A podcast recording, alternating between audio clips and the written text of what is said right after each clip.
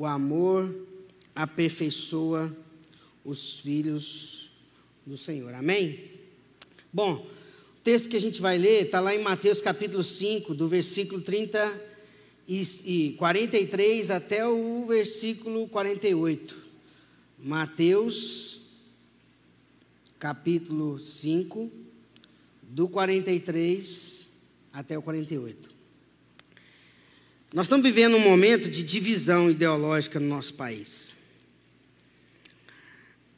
Né? Nós estamos vivendo uma, uma política muito polarizada, um acirramento de convicções religiosas.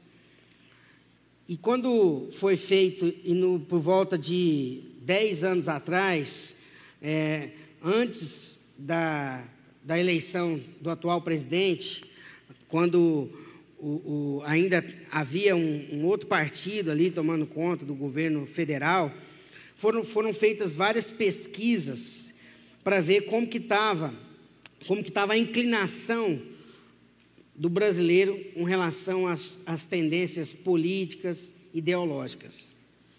E aí um professor chamado Fernando Nogueira Costa, ele fez uma pesquisa muito ampla durante quase 10 anos e divulgou ela no ano de 2017, que ela foi vinculada. Ela foi vinculada na, numa, numa, numa um site de, de, de, informações que fala WordPress. E ele chegou a uma, uma conclusão, depois, se quem quiser, eu posso até passar o link.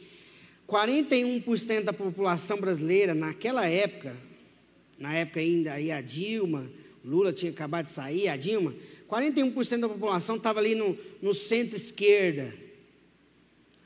E, e 39% estava ali no centro-direita.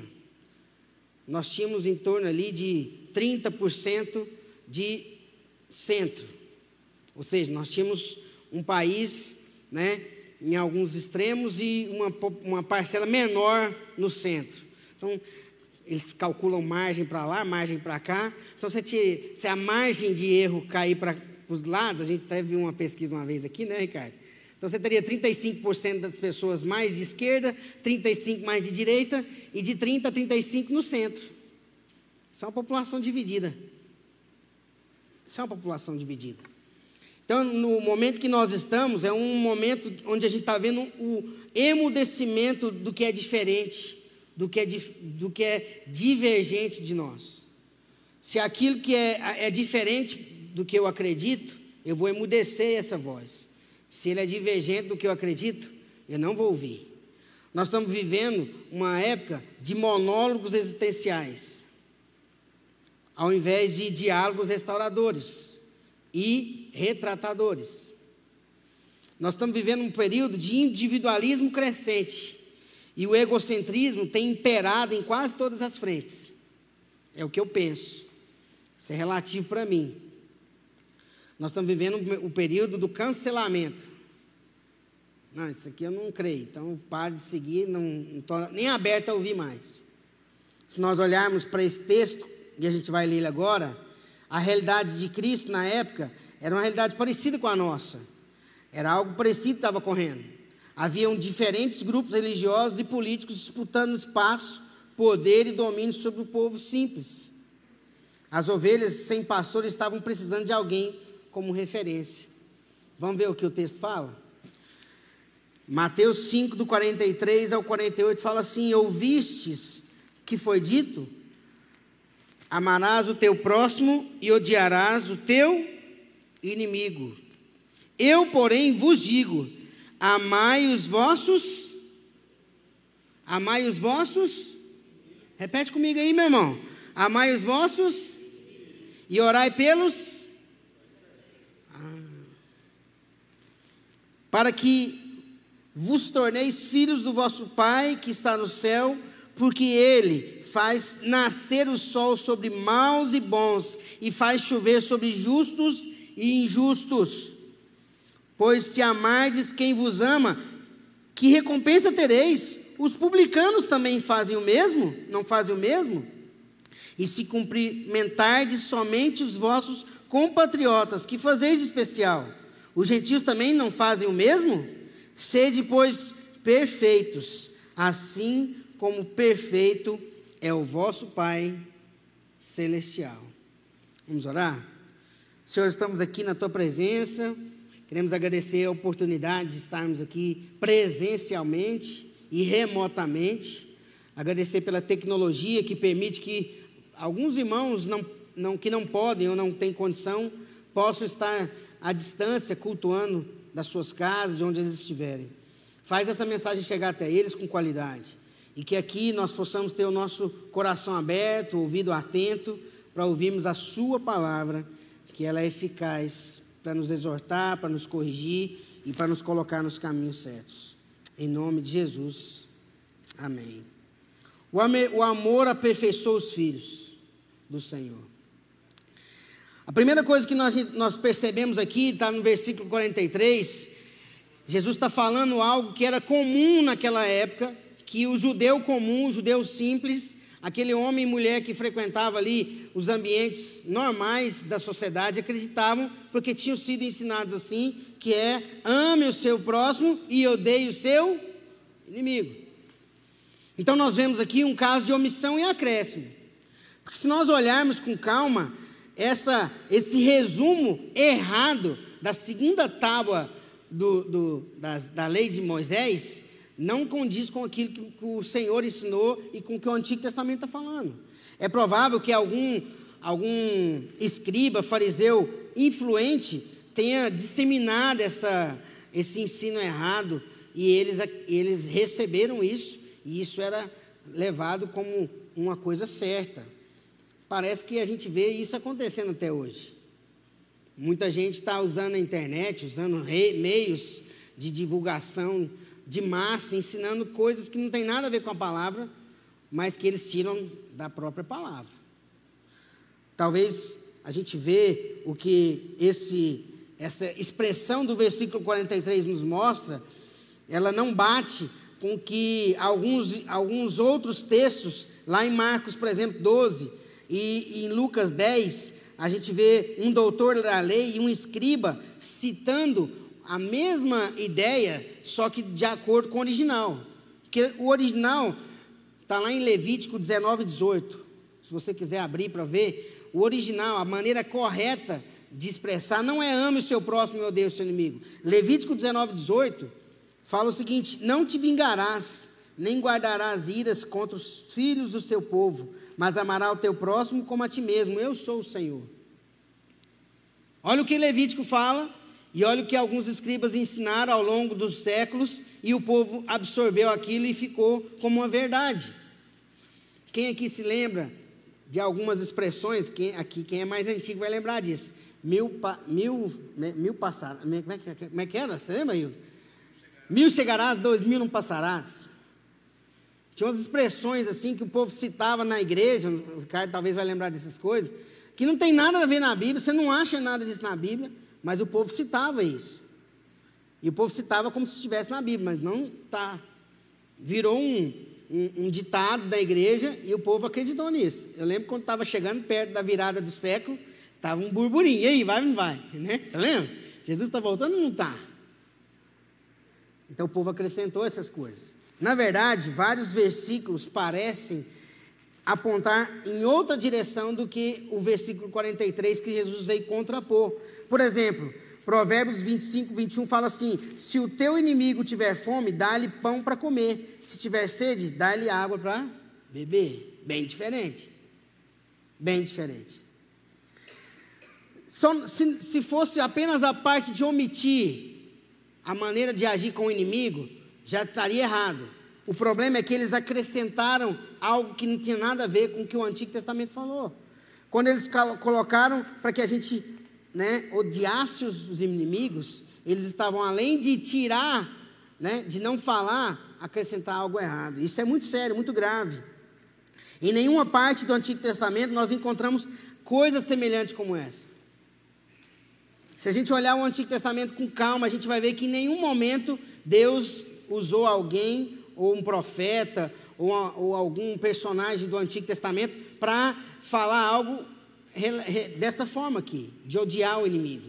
Mas aquilo, esse entendimento de amar o próximo e odiar o inimigo, era um entendimento comum do judeu na época que Jesus estava ali. de fato, por meio desse acréscimo, dessa ênfase, a gente percebe que isso foi trazendo um, um, um grave problema para aquele povo tão religioso. Marcão gosta de falar aqui do, de uma passagem lá em 2 Coríntios 3,6, porque a letra mata e o espírito vivifica. Né? Esse povo aqui, é, o povo judeu, ele tinha que decorar o Pentateuco até 13 anos de idade, os meninos, os homens. E mesmo decorando o Pentateuco, eles tinham esse entendimento errado aqui. Então não era por falta de conhecer, era por falta de entender. Eles conheciam a palavra, mas eles não entenderam o espírito, a essência dessa palavra. Vocês estão entendendo, meus irmãos? Só conhecer a palavra, só saber o que, que ela está, a divisão dela, não errar, isso não é o suficiente. Eles conheciam bem ela. Mas isso não é o suficiente. A gente precisa conhecer o espírito dessa palavra, a essência dela, para que a gente não deixe ela deturpar. O que, que isso fez? Isso fez com que muros de separação crescessem naquele povo, entre aquele povo. Então, se eu tenho que amar o meu próximo e odiar o meu inimigo, eu vou começar a identificar quem é meu próximo e quem é meu inimigo. Então era muito comum, por exemplo, você ver um muro de separação entre os judeus e os gentios. Aqueles que eram para ser amados pelos judeus agora eram rejeitados pelos judeus. Gentios eram povos rejeitados pelos judeus. O judeu não gostava de estar com eles. E não só isso. Além desses muros de separação com os povos gentios, entre eles haviam barricadas de divisão. Então, muro de separação entre os judeus e os gentios e barricada entre eles. Por quê? Porque no meio dos judeus haviam aqueles judeus bons, se é que a gente pode dizer assim, que eram os escribas, fariseus, gente séria, né? Gente boa demais. Mas ao mesmo tempo, no meio dos judeus, você tinha judeus de segunda classe, os samaritanos, que nem eram considerados mais judeus. Você tinha ali os, os renegados, gente com algum tipo de problema de saúde, né? Esse cara está com lepra porque ele cometeu um problema, né? Ou nasceu com alguma deficiência, ou publicanos. Então, você tinha né, barreiras dos judeus com os gentios, e você tinha barricadas separando os próprios judeus entre eles. Era uma atmosfera que era quase que impossível de se imaginar de mudar. Lenha para que essa fogueira de problemas diminuísse, não faltava. A chapa era quente o tempo todo ali. E foi nesse ambiente, nesse ambiente de, de, de complexo, né, de rejeição, de gente sendo tratada né, de forma ruim, preconceito, individualidade foi nesse ambiente exclusivista, estreito, intolerante, que Jesus desenvolveu seu ministério.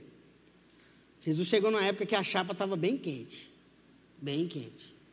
E ao redor de Cristo estavam essas muralhas e essas barreiras. E ele veio com o firme propósito de destruir essas, essas barreiras e essas muralhas. Com que arma? Com o amor, o amor puro, ardente, divino, infinito, um amor que pudesse fluir na direção do coração dessas pessoas, que viesse de Deus. O seu amor invadiu todas as fronteiras raciais, nacionais, partidárias, etárias, sexuais. O judeu, na, na, com, a, com a condição de Jesus, não tinha, não tinha amigo mulher. Jesus tinha amigo mulher, tinha discípulas. Judeu igual Jesus não se encontraria nunca com um demoniado, um leproso, gente rejeitada, renegada, gente de outra cultura, sírio-fenícia. E ele foi. Quando a gente olha para esse texto, a gente tem a impressão de falar assim: nossa, mas é isso mesmo, Léo, que você quer falar hoje? Eu falei: é isso mesmo. Foi isso mesmo que o Senhor falou para me falar. E a primeira coisa que me veio à mente é sobre o modo de viver que essa passagem vai mostrar para a gente. E o modo de viver que essa passagem vai mostrar para a gente é amando. Eu só posso viver amando. Se o meu modo de viver não é amando, amando, né, amando a Deus sobre todas as coisas, né, amando aquilo que Ele fez em mim, me aceitando do meu tamanho, eu poderia ser um, um cara, né, olhando para o Marcão, né, Rio? Falando, nossa, do meu tamanho. Não, não fazendo, não, não tendo, fazendo mais do que eu, eu devo, mas me, me, me aceitando bem como eu sou e amando aqueles que estão à minha volta. É, é interessante que o versículo 44 vai direto ao ponto e ele não dá a volta, né? Jesus ele não fica com rodeio. Então eles estão falando aí que a gente tem que amar o próximo e odiar o inimigo, porém eu digo: amai os vossos inimigos e orai pelos que te perseguem. Amai os nossos inimigos e orai pelos que nos perseguem. O primeiro que ensinou a, uma, a primeira pessoa, o primeiro ensino, a primeira pessoa, o primeiro ensino que surgiu na humanidade, com esse tom, falando, falando para o ser humano, ver o próximo, dessa forma, foi Jesus Cristo. Se você pegar a história da humanidade até Cristo, Antes de Cristo, ninguém teve essa capacidade, essa perspectiva, essa visão para para o ser humano. Por isso que Jesus foi tão importante. Por isso que Jesus divide a, a, a história. E ele é tão, é tão interessante, Jesus, né? Tão sagaz, que quando ele quer ensinar algo prático, contando uma história, ele usa a história, ele usa uma, um personagem que nenhum judeu, usa, nenhum judeu ousaria usar, Nenhum judeu ousaria contar uma história de um samaritano e ele usa o samaritano. Por quê? Porque para Cristo isso não é o mais importante. O status que está lá, né, na, no crachá, não é o mais importante. E aí a gente olha para essa, para essa expressão e a gente vai ver que Jesus não exige de seus discípulos algo impossível, tá, meus irmãos? Jesus não está falando aqui para a gente ser apaixonado por aquelas pessoas que são inimigas, que estão tentando nos prejudicar. Não é isso que ele está falando. Você vai ser apaixonado pela sua esposa, que está esperando né, a neném. Isso sim. Você vai ser apaixonado pela sua filhinha, pelo seu filhinho. É fácil amar a Vanessinha, né, Malipe? Não é difícil, não. Pelo contrário. Ele não está falando para a gente se apaixonar pelo nosso inimigo. Não é isso. Ele está falando para a gente amar o nosso inimigo. Orar por quem está nos perseguindo. É uma atitude. É interessante que é, ele pede para que a gente ore pelos nossos inimigos, não uma oração de precatório, né? Os salmos lá tem umas orações assim que é meia, Senhor, né? Não é essa oração. Não é para a gente falar, Senhor, aquele colega de trabalho que me deu um desfalque, pesa a mão nele essa semana, Senhor. Não é isso. Não é isso. É orar por quem está nos perseguindo, no sentido de que essa pessoa seja alcançada pelo Senhor. Se encontre com Cristo. Não é uma oração de macumba ou de boa cumba. Esse modo de viver amando é uma decisão e não um sentimento. Vou repetir. Esse modo de viver amando é uma decisão e não um sentimento. Se você esperar sentindo, você não vai amar. Marcão até suspirou ali. Ele tem uns aninhos de estrada para falar, né? É uma decisão. Tem que ser renovada todos os dias. É um compromisso, não uma emoção. Eu fiz um compromisso com a minha esposa. E ainda que não seja tudo que eu esperava, ainda que não, não, não o, nosso, nosso, o nosso casamento não, não se desenvolveu do jeito que eu cogitei, esperei, eu fiz um compromisso com ela. De amá-la, de cuidar dela, de honrá-la, de respeitá-la. É tomar a nossa cruz todos os dias. Porque tem dia que às vezes você quer descer da cruz. Né? Aquele dia que a esposa está falando, falando, falando, falando, falando, falando, falando, falando, você falou, pai, obrigado, amém.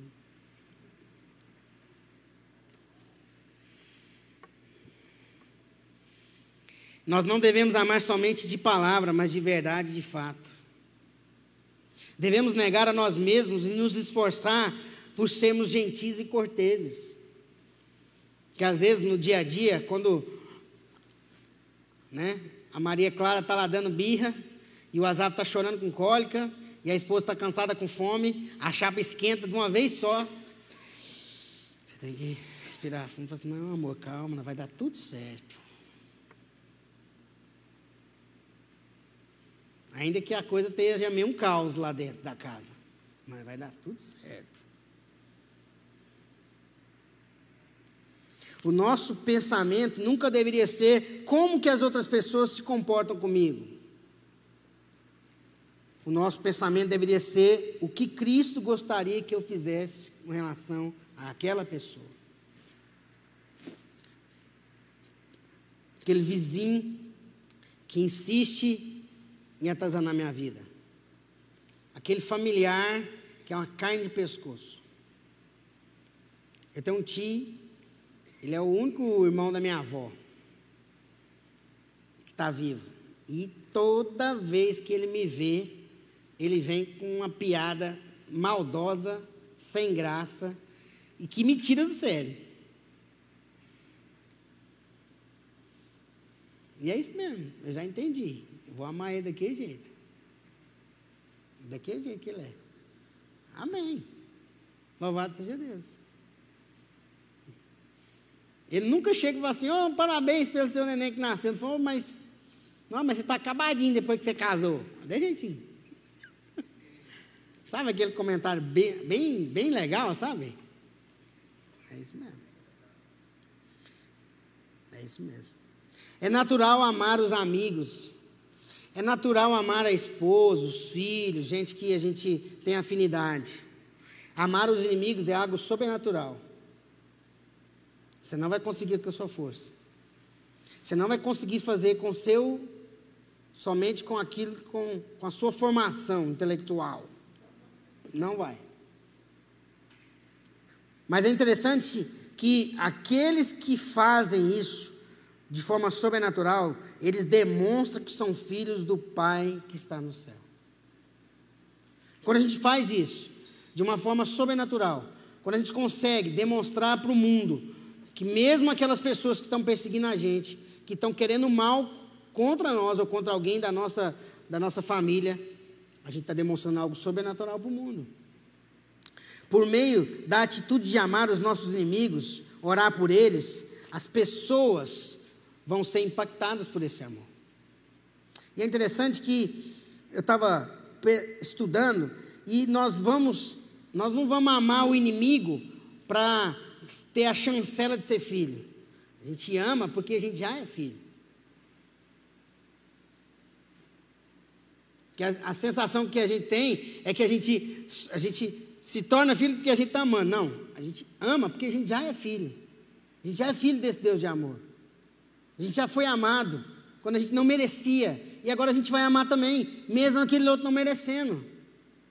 Porque quando a gente estava afastado, né? Afundado naquele lamaçal de pecado, perdido, morto nos nossos pecados e delitos, Ele foi lá e nos resgatou, nos amou, sem que a gente merecesse. E entendendo isso agora, que a gente não era merecedor desse amor que Ele nos deu, a gente vai amar também. Amém, meus irmãos? Pela graça, eles já eram filhos. Pela graça, a gente já era filho. Gosto muito do Paulo Júnior quando ele fala que a gente sai para encontrar os irmãos que ainda nem sabe que é irmão. Eu estou indo na padaria comprar pão, não por causa do pão, mas porque ali tem alguém que faz um pão e aquele irmão nem sabe que é meu irmão. E a família está aí. E nós estamos aleluiando.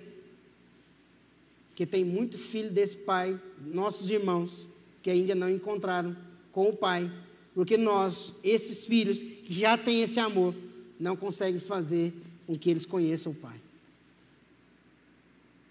É legal que no texto, a partir do, da, parte, da última parte do, do, do, versículo 45, ele dá alguns exemplos de como que, como que esse Deus é amoroso. Porque ele fala assim: porque ele faz nascer o, seu, o sol sobre maus e sobre bons, vir chuva sobre justos e injustos, pecadores e santos, honestos e desonestos são tratados do mesmo modo. O favor divino se estende a todos, mas para nós sermos filhos de Deus, nós precisamos receber o Filho de Deus. E aí, ao receber esse Filho, nós não vivemos mais debaixo dessa graça como antes. A chuva se torna diferente para nós.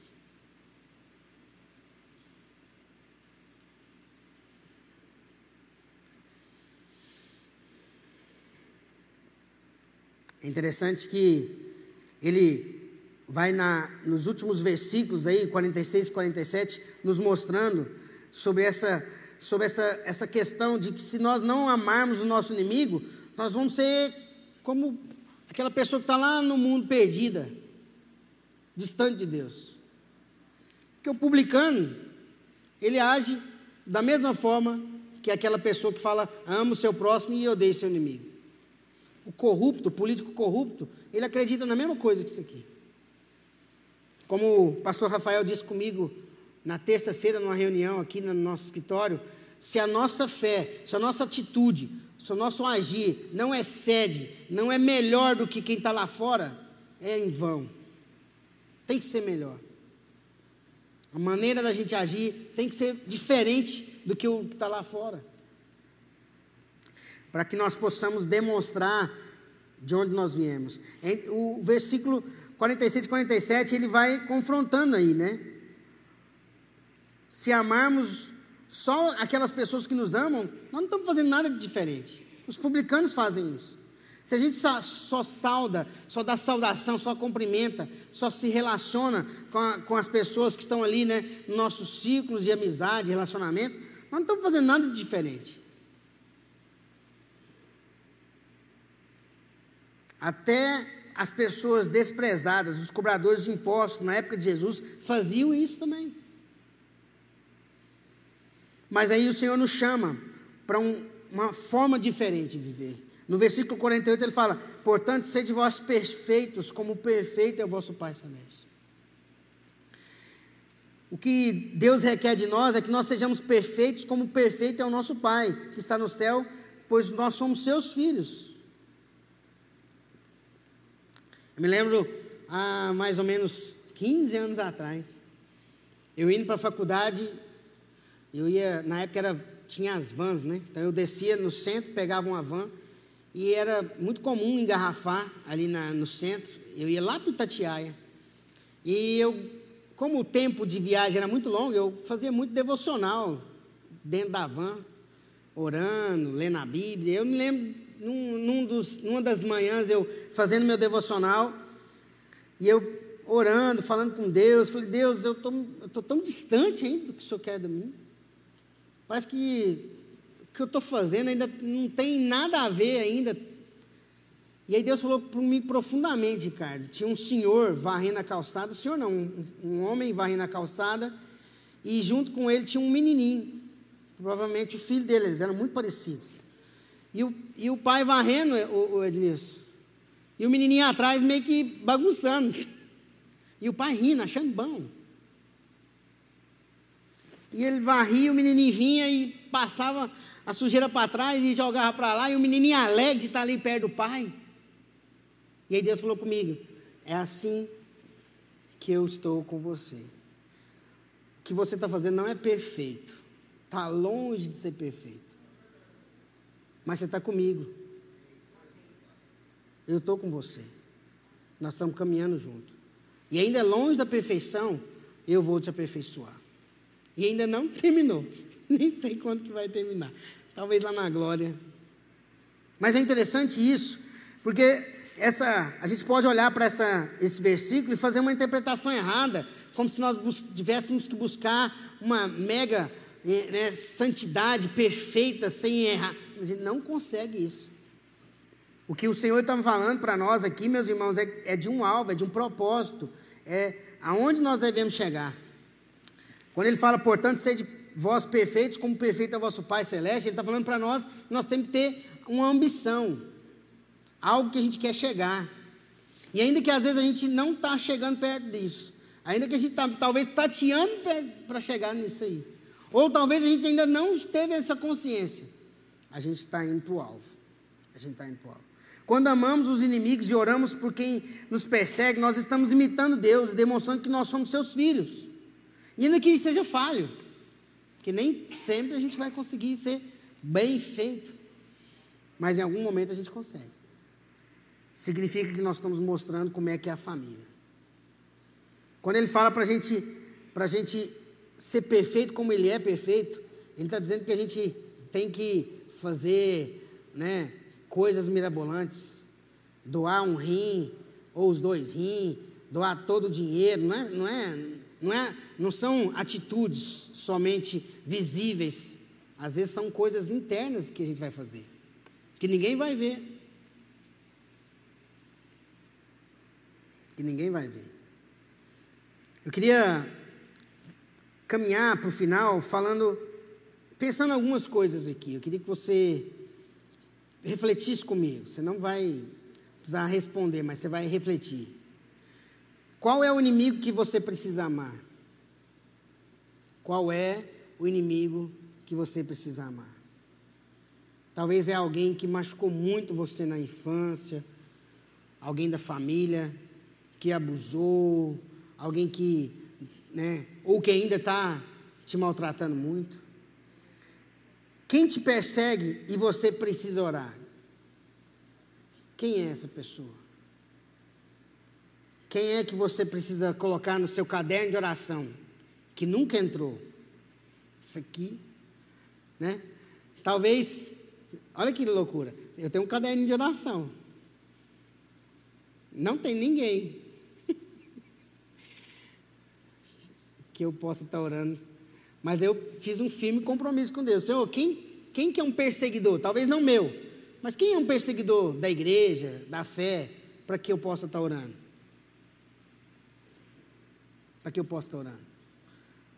Quem é alguém na mídia, na sociedade, que persegue a fé cristã, que às vezes eu falo mal, meto, né, falo assim, não, esse cara aqui é um demônio, não, esse capeta aqui, esse cara aqui é um louco, um imoral, indecente, um, um corrupto, seja lá, quem for que eu já falei mal assim, porque deu argumentos para eu falar, às vezes, né? E que eu só falo mal e não estou orando por ele. Quais os muros de separação e barricadas de divisão que precisam ser tiradas da sua vida? Vou repetir. Quais são os muros de separação e barricadas de divisão que precisam ser tiradas da sua vida? Talvez você é tão, né, ista, né, esquerdista, ou direitista, ou bolsonarista, ou petista, seja lá qual ista que você. Isso está te afastando das pessoas. Quais são os muros que estão te afastando das pessoas? Quais são as barreiras que estão impedindo você de estar com aqueles que às vezes têm um pensamento totalmente diferente do seu? Hoje aqui na igreja, vocês chegaram aqui hoje, estava tudo nos seus lugares, com exceção ali da reforma. Mas hoje aqui na igreja foi um, foi um, um, um o dia do descarte. Isso aqui estava um caos, com exceção aqui do auditório que a gente estava preparando para o culto. Mas ali os escritórios, o, o pátio, tava, era o dia do descarte. a gente lá em casa faz isso também. Então, a gente tira tudo que está nos armários, avalia se vai ficar, se não vai, se vai doar, se vai jogar fora, se está funcionando, se não está. Então, hoje aqui na igreja foi o dia do descarte. Embora não tenha nenhum resquício do dia do descarte. Se você entrar ali no escritório, por exemplo, agora está um brinco. Mas há seis horas atrás estava, né? O caos. E aí eu queria te perguntar: o que, que você precisa descartar da sua caminhada que está impedindo você de amar as pessoas? Talvez é uma convicção que nem é bíblica, mas que se acumulou aí pela vida. Talvez é uma mágoa, talvez é um preconceito, uma intolerância. O que, que você precisa descartar?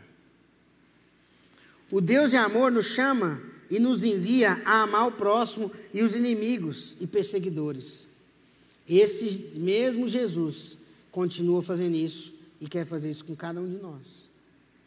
Eu queria pedir para os irmãos trazerem os elementos, porque hoje a gente vai emendar já a, isso, essa palavra que nos né, exorta a amar o inimigo e orar pelos que nos perseguem, tomando a ceia.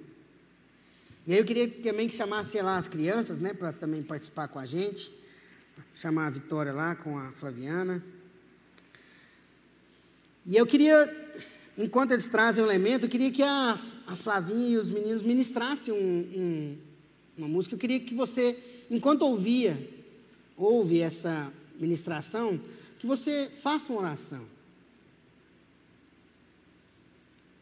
Quem é o inimigo que você precisa amar? Quem é o perseguidor que você precisa orar? Quem são as pessoas que você. Pode vir aqui para frente, pode ficar bem aqui. Nós vamos ouvir uma, uma, um louvor e logo depois. Pode vir para cá. Logo depois a gente vai fazer a ceia. Mas vamos lá. Pode continuar assim, sentados, baixe sua cabeça. Enquanto a Flavinha ministra, faça sua oração. Se coloque na presença de Deus, seu coração, diante de tudo que você ouviu, diante de tudo que a palavra falou com você.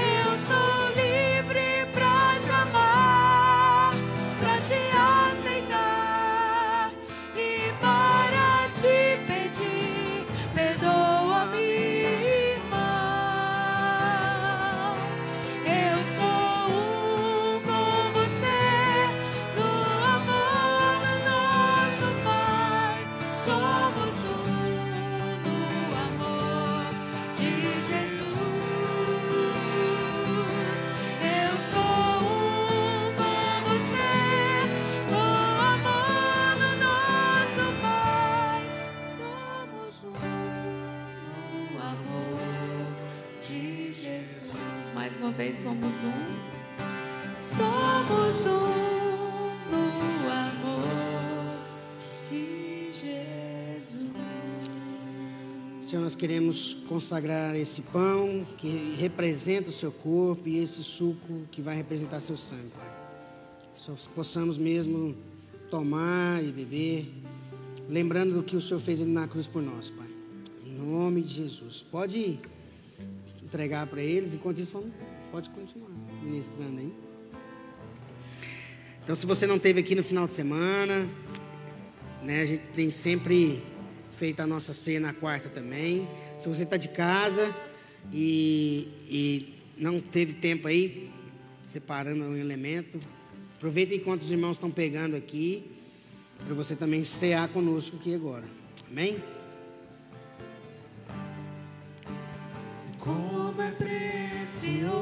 Precioso, irmão, estar bem junto a ti e juntos lado a lado andarmos com Jesus, expressarmos o amor que um dia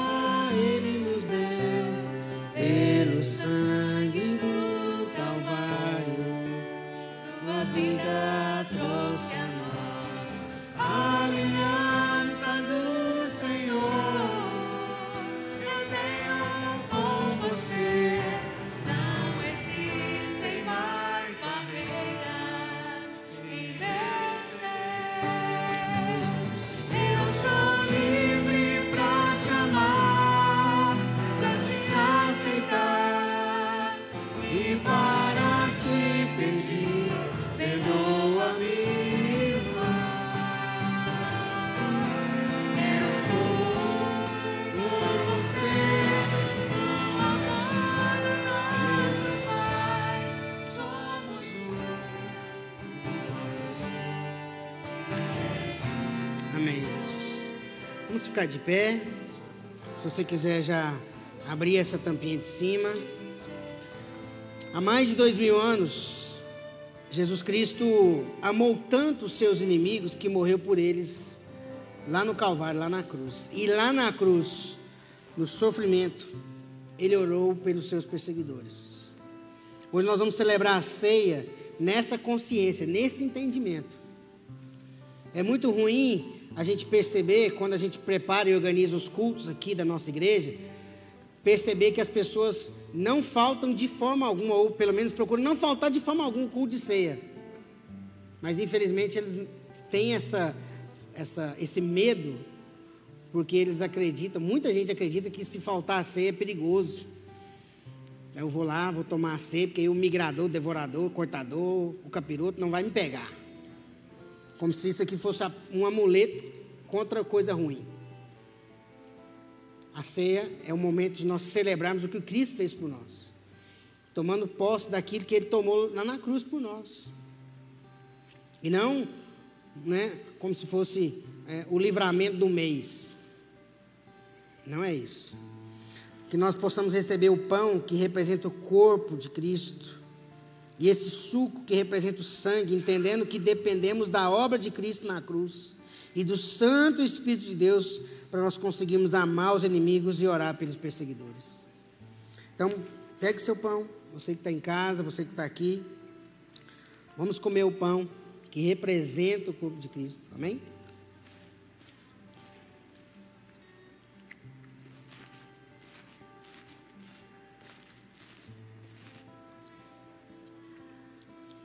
Tomemos também o suco, que representa o sangue de Jesus derramado na cruz por nós.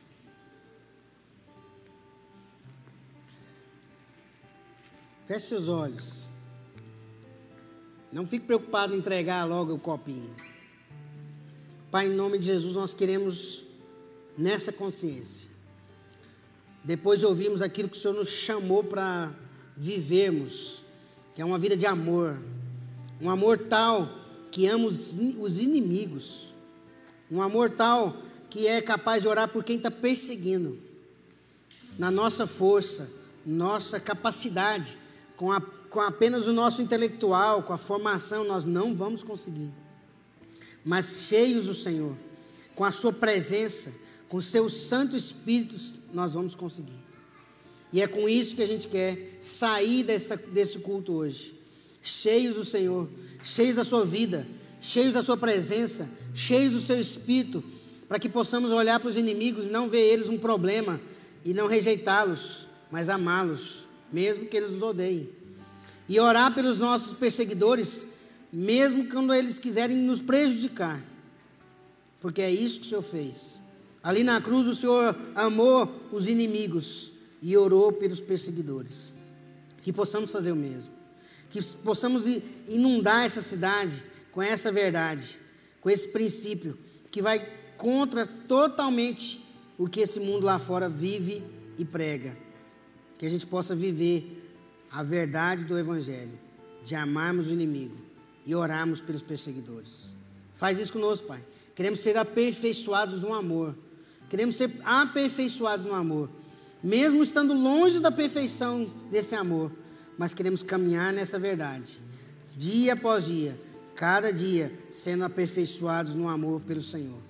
Em nome de Jesus, leva-nos em paz, leva-nos na, na segurança do Senhor, que o amor de Deus, a graça do Filho e a comunhão do Espírito Santo esteja sobre nós